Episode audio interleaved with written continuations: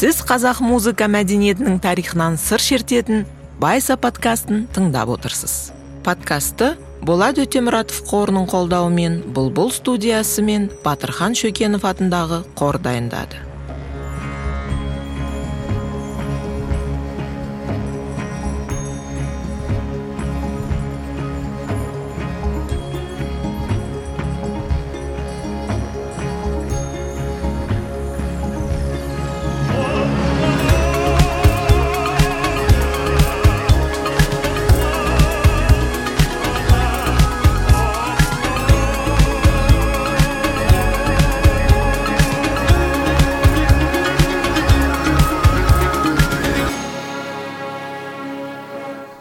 Тоғызыншы эпизод.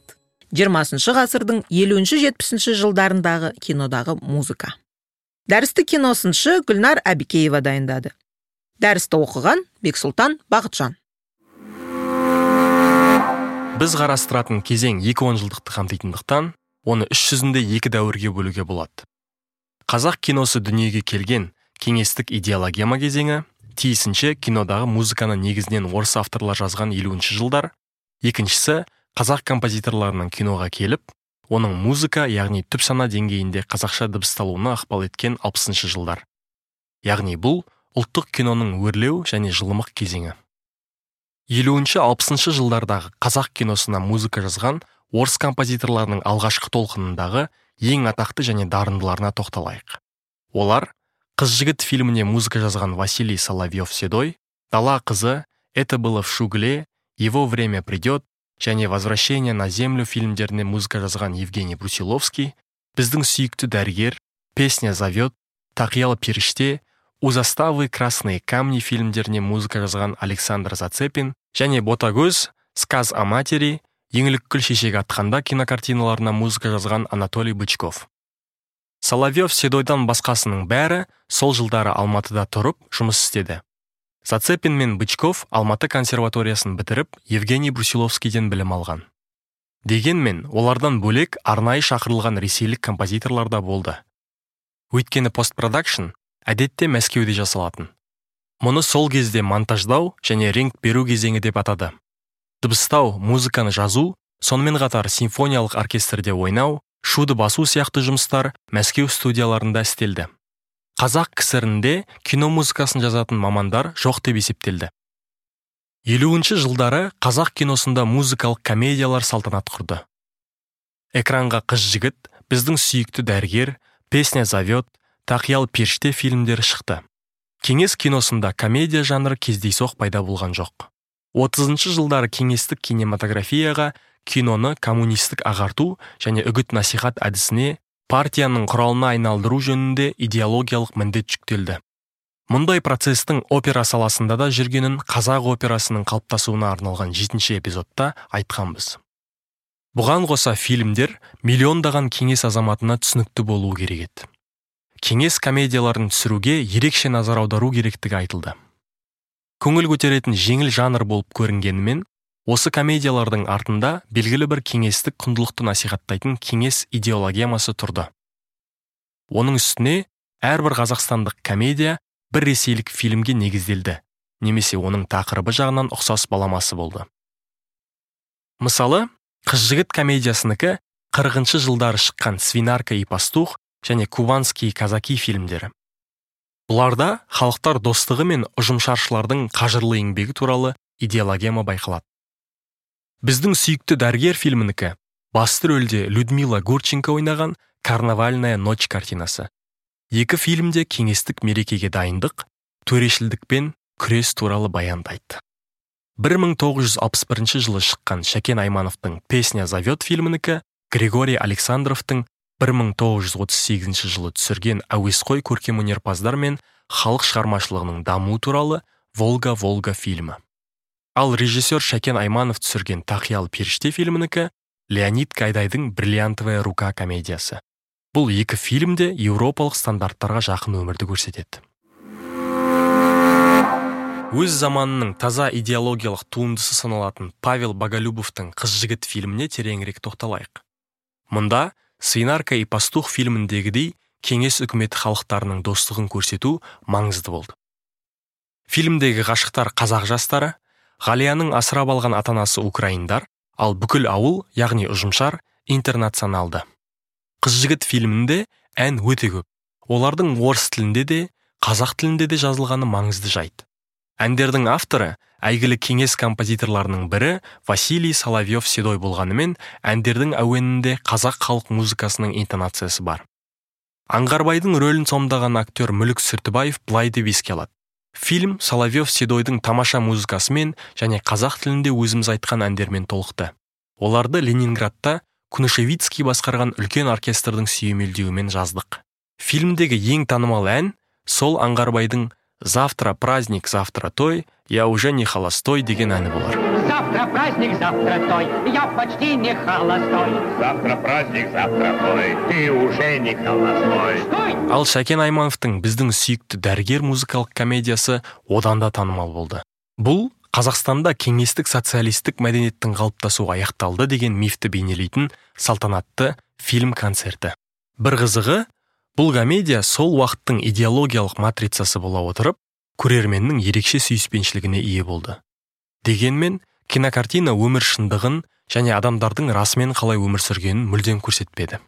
Фильмде социалистік жарқын болашақты демалыс үйлері көліктері сәнді киінген ерлері мен әйелдері бар ғажайып бүгінгі күн ретінде көрсетеді. Көрермен қызығушылығының құпиясы неде?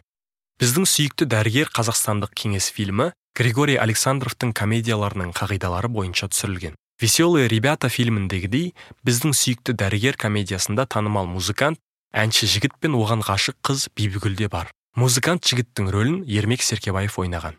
Александров өзінің веселые ребята фильмі туралы былай деп жазды. Мұнда фабула жоқ нобайлап жазылған сюжетпен біріктірілген 12 мюзик холл аттракционы бар алматының театр музыка өмірін жетік білген шәкен айманов сценарийді қазақстандық барлық танымал әртіс әнші бишілерді көрсетуге мүмкіндік беретіндей етіп жазуға ыңғайлады.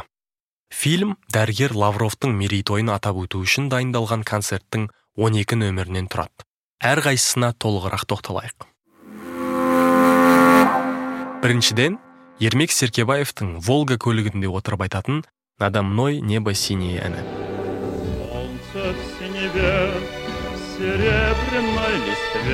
Фильм шыққаннан кейін бұл ән бірден танымал болып кетті мне. Ветер озорной летит, спешит за мной, как наездник на коне. Надо мной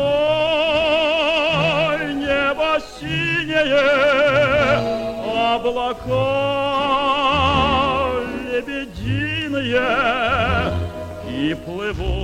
Одан кейінгісі фильмде өзін өзі ойнайтын серке қожамқұловтың құттықтауы. Ол домбырада наши 60 это два раза по 30 деген импровизациясын орындайды. Оған дәрігер лавров наши 60 скорее три раза по 20 Пускай года стремительно летят, Пусть молодость не может возвратиться. Считай, мой старый друг, что наши шестьдесят, ведь это два раза по тридцать. дәрігердің рөлін актер юрий померанцев сомдаған одан кейін мына нөмірлер көрсетіледі актер қамал қармысов үшін ойлап табылған милиция бөлімшесіндегі цирк нөмірі бибігүл төлегенованың орындауындағы песня о весне әні фильм шыққаннан кейін де хитке айналды.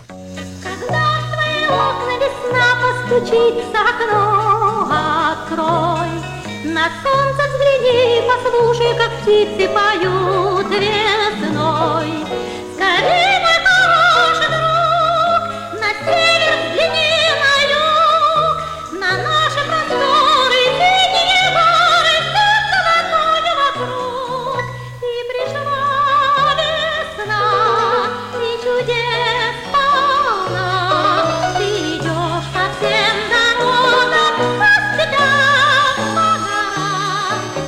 шәкен айманов пен актриса хадиша бөкееваның орындауындағы украшение строптивой спектаклінен көрініс.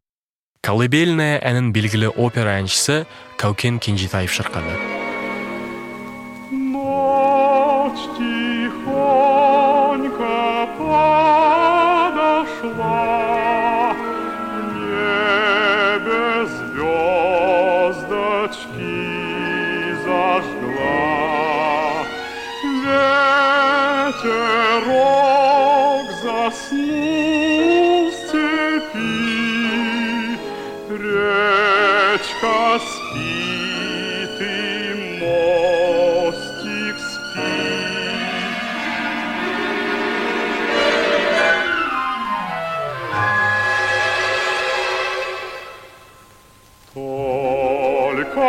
Поле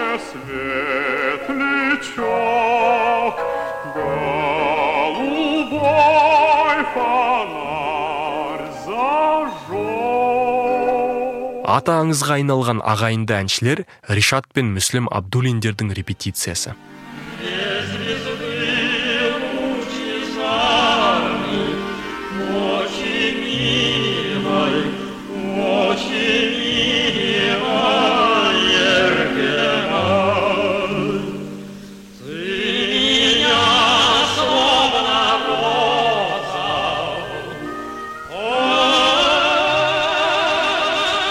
Репетиция кезіндегі шара жиенқұлованың биі мен дина жанғозинаның орындауындағы үнді биі лидия ашрапованың орындауындағы я кнутом буду гнать своего коня әні. Я кнутом буду гнать моего коня Попытайся догнать побыстрее меня Потому что боюсь, если я оглянусь Обожжет меня твой взор Я коня осажу и сама все скажу Что таила до сих пор. Эй! Эй! По дороге летит конь мой вороной.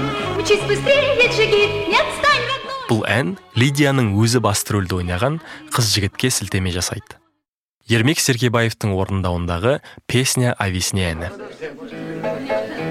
Гвоздь программы. Жалко, что годы проносятся мимо нас нещая. Недавно мы были совсем молодыми, но дни спешат. Скай на висках видна печальная седина.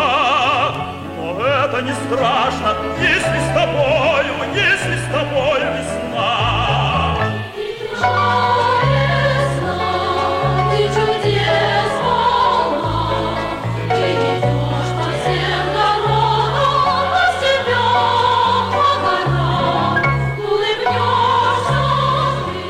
әрине бұл комедияның сәтті шығуына қазақстанның сол кездегі театр және музыка жұлдыздарынан құралған актерлік құрамы әсер етті. Бұл 1957 жылы өткен қазақ киноконцерті сияқты болып шықты. Дәл осы картинадан кейін композитор александр зацепиннің шығармашылығы өрлей түсті. Әсіресе тақиял періште фильмінде зацепиннің жұбан молдағалиевтің сөзіне жазылған гүл алматы әні ерекше көзге түсті. Композитор музыкатанушы ақын асқар өзінің диссертациясында тақиялы періште фильміндегі музыканы негізінен ұлттық нақышсыз эстрадалық джаз бірақ өте әуезді әндер деп сипаттайды. Ішінен әсіресе гүл алматыны ерекше атап көрсетеді.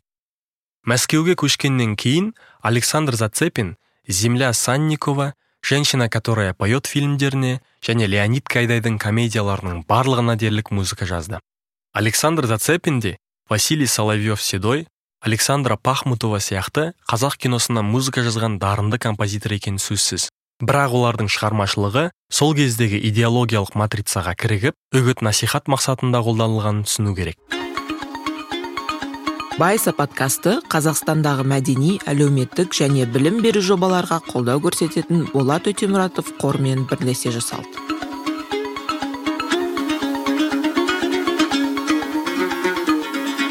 Жылымық кезеңіндегі негізгі жетістіктердің бірі кеңес одағының көлемінде ұлттық кинематографияның қалыптасуы еді. Алпысыншы жылдары ұлттық кинематография кадрларымен бірге ұлттық танымда қалыптасты. Сондықтан дәл осы жылдары бұрынғы кеңес одағы халықтарының рухы мен өзіндік болмысын көрсететін фильмдер түсіріле бастады. Алпысыншы жылдары алғаш рет тек формасы жағынан ғана емес мазмұны жағынан да ұлттық ленталар пайда болды. Жылымық кезеңіндегі қазақ кинематографиясының басты сипаты ұлт тарихы мен мифологияны пайымдау.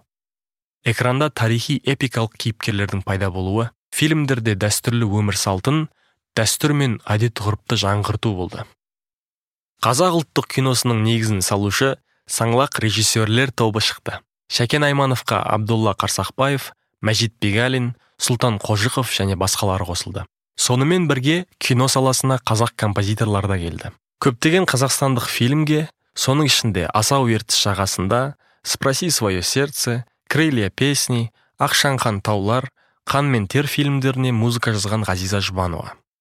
Менің атым қожа қилы кезеңде фильмдеріндегі қарлығаштың құйрығы неге айыр мультфильміндегі балалық шаққа саяхат синий маршрут қыз жібек біздің ғани алпамыс мектепке барады бандыны қуған хамид фильмдеріндегі музыканың авторы нұрғиса тілендиев.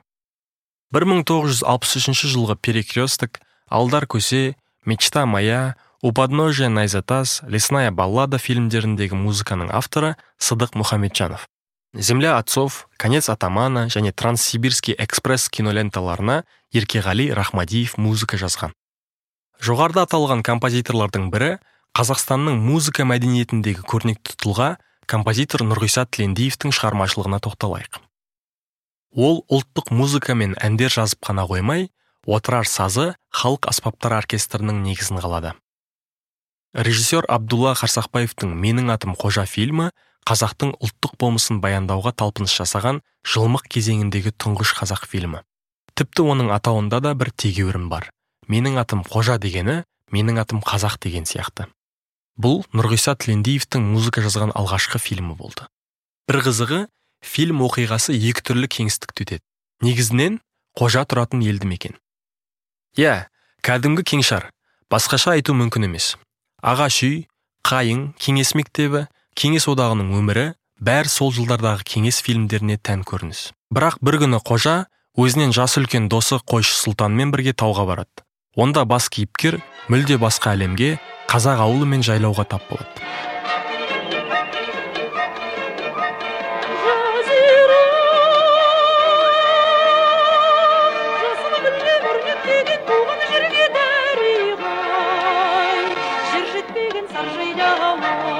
Бұл эпизодта біз жайлаудағы тойды көреміз.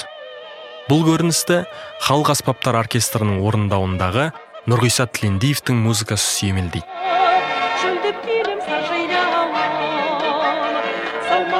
Балдай дәрім салқын самал баурайларым саялаған ол туған жер сағындырған бұл музыкадан ат жарысы алтыбақан тебу даланың дыбысын естиміз. Әмен хайдаровтың қарлығаштың құйрығы неге айыр? және ақсақ құлан анимациялық фильмдеріне тілендиев жазған музыканың маңызы зор. Іс жүзінде домбыра басты кейіпкер баяндаушыға айналады. Әсіресе екінші анимациялық фильмде домбыраның қалай қос шекті аспапқа айналғаны баяндалады. Бұл мультфильмнің негізінде шыңғысханның ұлы жошының өлімін баяндайтын күй жатыр. Мұны қазақтың ежелгі естірту яғни кісінің өлімін хабарлау жанрының ең танымал үлгісінің бірі деуге болады.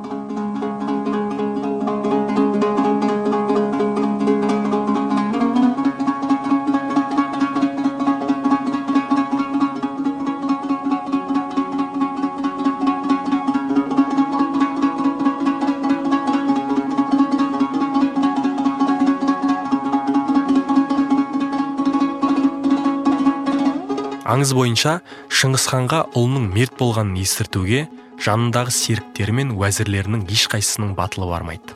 Ежелгі ғұрып бойынша осынау қаралы хабарды жеткізген кісіні өлім жазасы күтіп тұрған еді.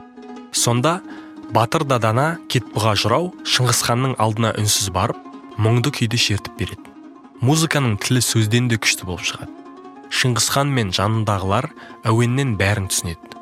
Домбыра ат тұяғының дүбірін құландардың жас әрі әлсіз құлынына деген алаңдаушылығын да табынын қамқорлаған ақсақ құланның қайраты мен даналығын да жеткізеді. Ханның ұлы осылай мерт болған еді. Айта кетерлігі бұл анимациялық фильмдегі автордың мәтінін шәкен айманов оқыған. Режиссер сұлтан қожықовтың қыз жібек картинасы да ерекше мәнге ие. Онда қазақ халқының көшпелі өркениеті бейнеленген.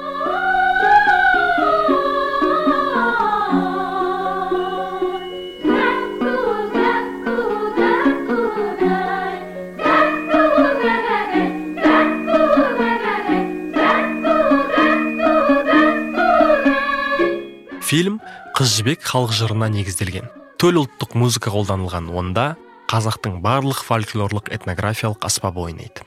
Фильм шыққаннан кейін евгений брусиловскийдің қыз жібек операсындағы гәкку әні ерекше танымалдыққа ие болды.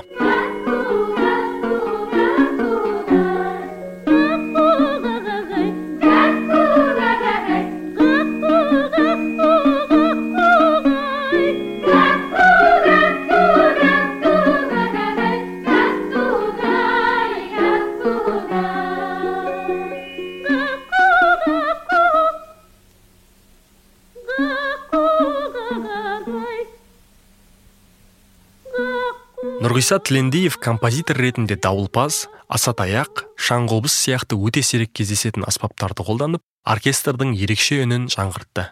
Симфониялық оркестр мен халық аспаптарының артықшылығын бір симбиозда көрсетті.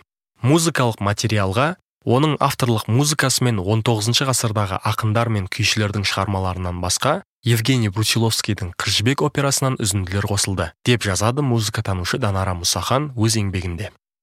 Әрине алдаркөсе фильміне музыка жазған композитор сыдық мұхамеджановтың шығармашылығы және шәкен аймановтың соңғы бәлкім ең басты картиналары земля отцов пен атаманның ақыры фильмдерінде бірге жұмыс істеген еркеғали рахмадиевтің шығармашылығы туралы жеке айтқан жөн болар еді.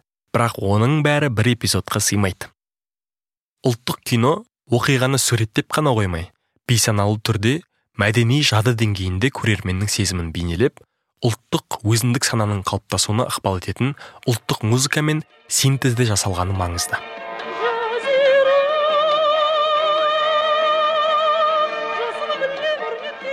Сіз 20 ғасырдың орта шеніндегі қазақ фильмдеріне кеңес композиторларының жазған музыкасы туралы эпизодты тыңдадыңыз. Келесі яғни бірінші маусымның соңғы эпизодында біз қазақтың басты алты әні туралы әңгімелейміз.